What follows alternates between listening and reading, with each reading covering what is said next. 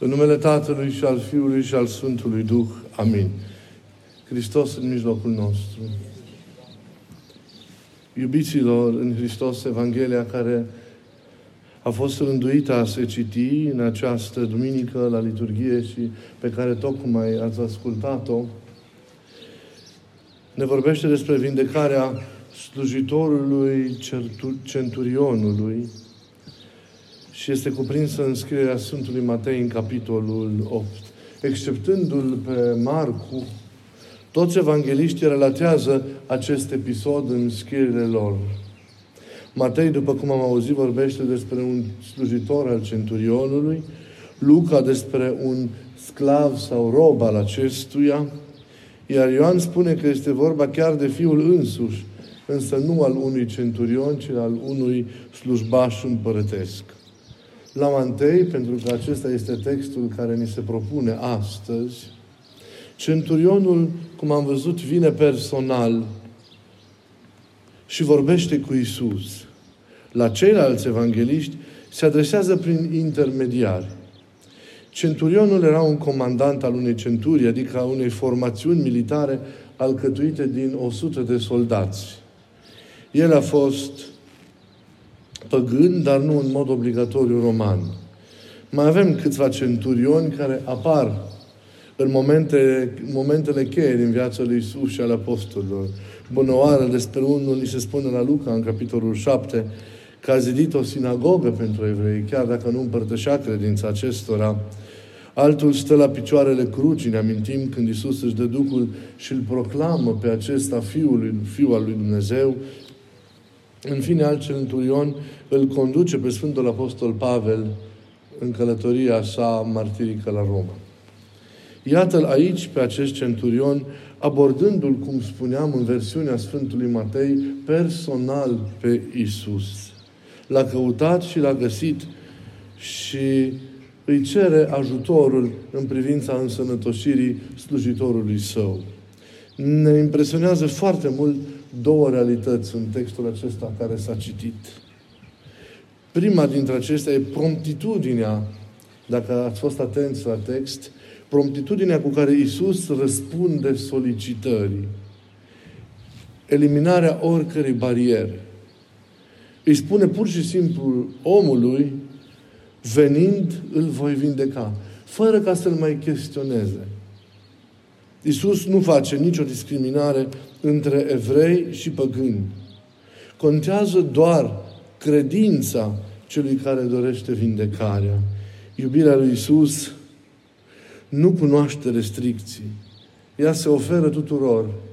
Ea cade peste tot, așa cum cade o ploaie peste un pământ secetos. Așa cum cade ploaia, zice Evanghelia, peste cei păcătoși, peste cei virtuoși. Iubirea Lui se dorește tuturor în egală măsură, pentru că este iubire de plină, este iubire desăvârșită, care iubește omul în toată profunzimea sa. Centurionul din Evanghelia noastră cunoaște legea iudaică. El știe că un evreu, mai ales din unul din elita religioasă, nu poate intra în casa unui păgân, pentru că aceasta era socotită un fel de sursă de impuritate. Însă, din politețe, el îi sugerează lui Isus să nu se deplaseze, ci să opereze minunea de la distanță prin puterea cuvântului. E un gest aici de, de multă îndrăzneală sfântă, dar și de multă smerenie. Cu toții ne-am, ne-am fi împins ca să-L primim în casa noastră, venind ca să ne vindece copilul sau slujitorul bolnav. El înțelege situația și în același timp își cunoaște și propria sa nevrednicie din moment ce zice nu intra, Doamne, sub acoperământul meu, ci spune doar un cuvânt. Spune doar un cuvânt, cu alte cuvinte, dă un ordin, pentru că el era militar. Și slujitorul meu se va vindeca. Ideea de, de ordin trimite la aceea de autoritate indiscutabilă, iar centurionul recunoaște aceeași virtute cuvintelor, cuvintelor lui Isus. Isus este impresionat de atitudinea și de reacția acestui om cum suntem și noi care ascultăm astăzi, după mulți, mulți ani, această întâmplare. De sinceritatea inimii Lui, de faptul că a venit cu curaj și cu inimă deschisă la El și cu credință puternică, deși era păgân și militar, adică un reprezentant al, al forțelor de opresiune în Țara Sfântă în acele, în acele timpuri. Impresionat era că intervine pentru un altul, nu pentru el însuși, nu pentru nevoia sa personală, pentru vreo trebuință sau urgență a sa. Impresionat că se roagă pentru vindecarea altcuiva, deci nu a sa personală. Rar se amintește, probabil că știți acest lucru în Evanghelii, că Isus a fost mirat, că Isus a fost impresionat, uluit de cineva. Ei bine, acest om, acest centurion, a fost unul dintre acești puțini care au reușit să-L mire chiar și pe Fiul lui Dumnezeu. Și pe bună dreptate, cum și spuneam, ne impresionează și pe noi. Și acest lucru și acest fapt e a doua realitate din Evanghelia care e bine să luăm aminte.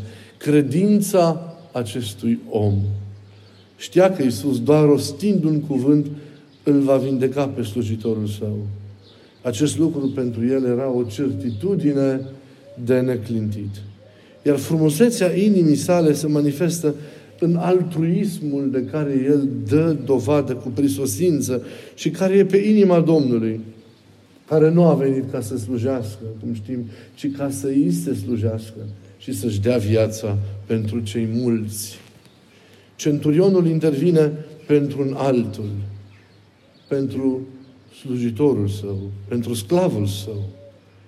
Pentru el, fiecare om este unic. E valoros în el însuși, nu poate fi înlocuit. Într-o lume ca aceasta, în care credem că oricine poate fi înlocuit cu oricine, iată, în acele timpuri a existat un om care a intervenit pentru sclavul său, căci nu voia să-l înlocuiască cu nimeni, în ciuda faptului că era bolnav. Putea, datorită autorității sale, cu ușurință să-l dea la o parte. Putea să nu locuiască într-o clipă. Dar nu a făcut acest lucru. Iată, el necunoscând Evanghelia a împlinit-o. Iar acest lucru este cu totul și cu totul impresionant. Face tot ce poate, tot ce poate pentru a salva pe acest om. Nu se îngrijește de ale sale.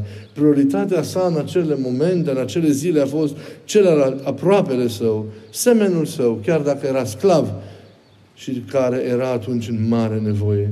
Inima sa a fost frumoasă și bună și generoasă pentru că a fost, iubiților, liberă de egoism. Egoismul, slujirea aceasta idolatră a eului personal, ne închide în noi înșine, face din noi un centru, reperul esențial și unic la care ne raportăm. Totul se învârte în jurul nostru, totul are valoare în măsura în care ne e de folos, în măsura în care slujește eului nostru, poftelor, vicilor lui într-o formă sau alta. Omul egoist nu-i pasă de nimeni. El își este lui suficient. Dar egoismul înseamnă moarte spirituală. Pentru că egoismul sufocă persoana. Și noi suntem persoane, fiind chipuri ale lui Dumnezeu. Persoana se definește prin nevoia de comuniune plină de iubire cu celălalt. Moartea persoanei este singurătatea, este izolarea, este neputința de a comunica, neputința de a împărtăși viața și iubirea. Persoana are și chemarea de a se dărui prin sacrificiul celorlalți. Persoana, printr-o extază a iubirii, se părăsește pe sine iese din sine, se uită pe sine, vine în întâmpinarea celuilalt, îl caută pentru a-i se dărui, pentru a se împlini în forma aceasta de dăruire într-o iubire. Dacă egoismul e moartea persoanei, întâlnirea cu celălalt și trăirea profundă a comuniunii cu El e maxima ei împlinire. Iar Isus desfințează granița naturalului. Adică iubirea este chemată pentru un creștin să se dăruiască tuturor, dincolo de, de, de granița aceasta în care, care separă pe cei dinăuntru, pe cei din afară, adică pe membrii unei familii, pe cei care simt ca noi, pe cei care gândesc ca noi, pe cei care sunt ca noi, care ne convinge așa mai departe. Suntem chemați să, să iubim pe toți, dincolo de aceste limite, fără limitare, fără alegere, fără judecată, fără acuzare. Suntem chemați să-i căutăm și în măsura în care sunt în preajma noastră, să iubim pe toți și să-i slujim într-o formă sau alta, într-o măsură sau alta. Întâlnirea cu semenul e devenirea persoanei. Să-L cunoști pe Cel de lângă tine și să poți să dăruiești, să poți să oferi totul pentru El, reprezintă, cum ziceam, o inexprimabilă împlinire. Pentru toate acestea, omul din Evanghelia de astăzi, să știți, ne este un exemplu și vă rog să vă gândiți la el astăzi. Astfel e chemată să se manifeste și credința noastră, ca acestui om să fie adică lucrătoare prin iubire. După modelul iubirii lui Isus. La fel de prompt, de deplin și de frumos lucrează și în inima noastră El dacă îl lăsăm. Să ne deschidem prin credință inima Lui ca și centurionul de astăzi. Și apoi să învățăm să dorim tuturor ceea ce am primit, să dorim din ceea ce suntem, prin slujirea aceasta iubitoare a semenului. Pentru lumea în care trăim, o lume, cum știm, egoistă adesea și indiferentă, acest lucru este nefiresc, acest lucru este nebunie. Să slujești pe cel care nu gândește, nu simte, nu înțelege, nu vede ca tine lucrurile. Să slujești și să-l cauți chiar și pe vrăjmașul tău e nebunie pentru Duhul lumea în care trăim.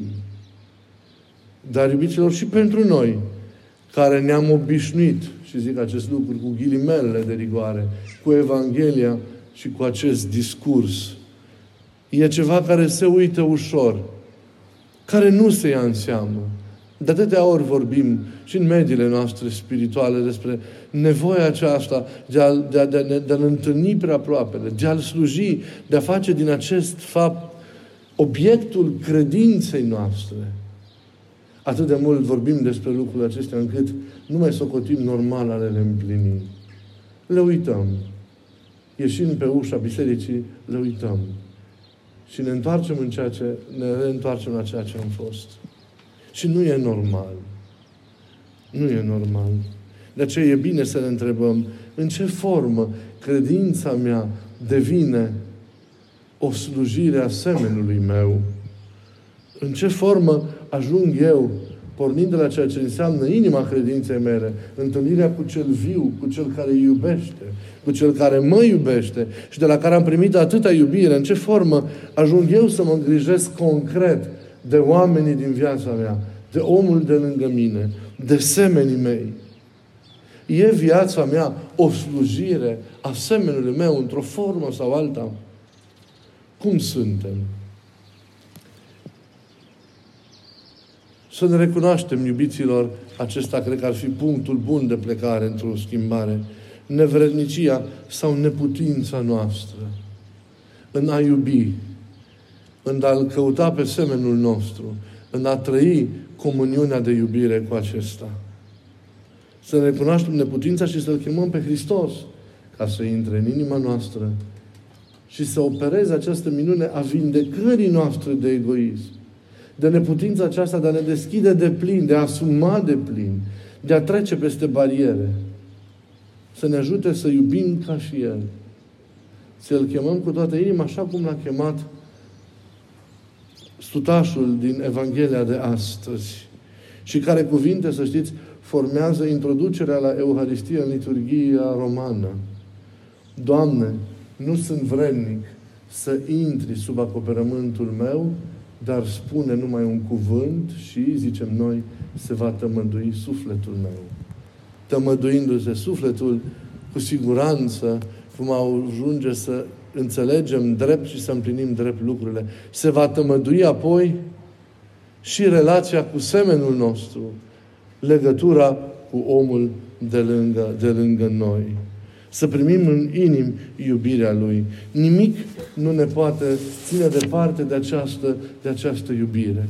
Doar uitarea noastră, doar indiferența noastră față de ea, față de Cel care stă necontenit la porțile inimii noastre, bătrând pentru a fi primit și pentru a ne învăța ce înseamnă a trăi cu adevărat dumnezească viață ca, ca iubire.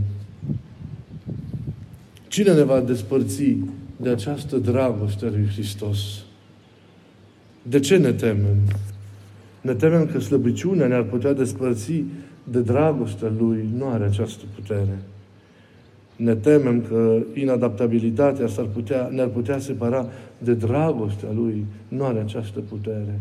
Că viciile noastre sunt, ne strâng atât de puternic cât de a depărta de dragostea Lui, nu au această putere. Dacă noi nu le-o conferim. Ne temem că sărăcia lăuntrică ne-ar putea despărți de dragostea Lui. Nici ea nu are această putere.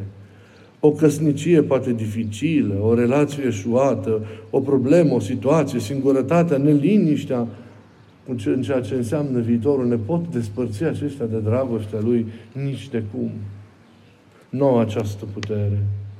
Greutățile prin care trecem, ura care există, vedeți, în lume, toate nu au această putere de a, ne, de a ne despărți de dragostea lui Hristos. Persecuțiile care pot veni, închisorile, încercările, nu au această putere. Greșeala, temerea, incertitudinea nu au nici ele această putere. Evanghelia Harului ne spune într-un mod răspicat, ca un tunet fiecăruia dintre noi. Nimic nu ne poate despărți de dragostea lui Dumnezeu care ne este descoperită în Isus Hristos, Domnul nostru. Trebuie să fim însă convinși de această realitate. Trebuie să avem inima larg deschisă ca să o primim înăuntru nostru, să nu uităm. Toate vor trece, dar dragostea Lui rămâne aceeași ieri, astăzi și în veci. Credința va deveni viziune, speranța, stăpânire, însă dragostea lui Hristos, care este mai tare decât moartea, va dăinui veșnic. Să o primim înăuntru nostru și să o lăsăm să ne transforme viața. Ca și noi apoi, văzând cum am fost iubiți, văzând cât de mult suntem iubiți, să putem la rândul nostru să iubim, să căutăm și să intervenim. Nu pentru noi, pentru că El le știe pe toate, ci pentru ceilalți. Viața noastră să fie mereu, datorită acestui fapt, cum vă spun mereu, o existență pentru pentru Dumnezeu și pentru oameni. Ne împlinim în măsura în care nu ne mai aparținem. În, care ne ofer, în măsura în care putem să ne oferim tuturor cu timp și fără timp. Pe crucea aceasta a slujirii plină de iubire. Îmi doresc ca să avem o astfel de inimă bună, liberă de egoism, care să poată să primească nesfârșitul iubirii și al compătimirii Domnului și care apoi, lăsându-se transformată, să iubească fără măsură, fără judecată, fără limitare, omul și semenul și să-l asume cu toate ale sale, așa cum face El. Ne iubește dincolo de ceea ce suntem și ce facem.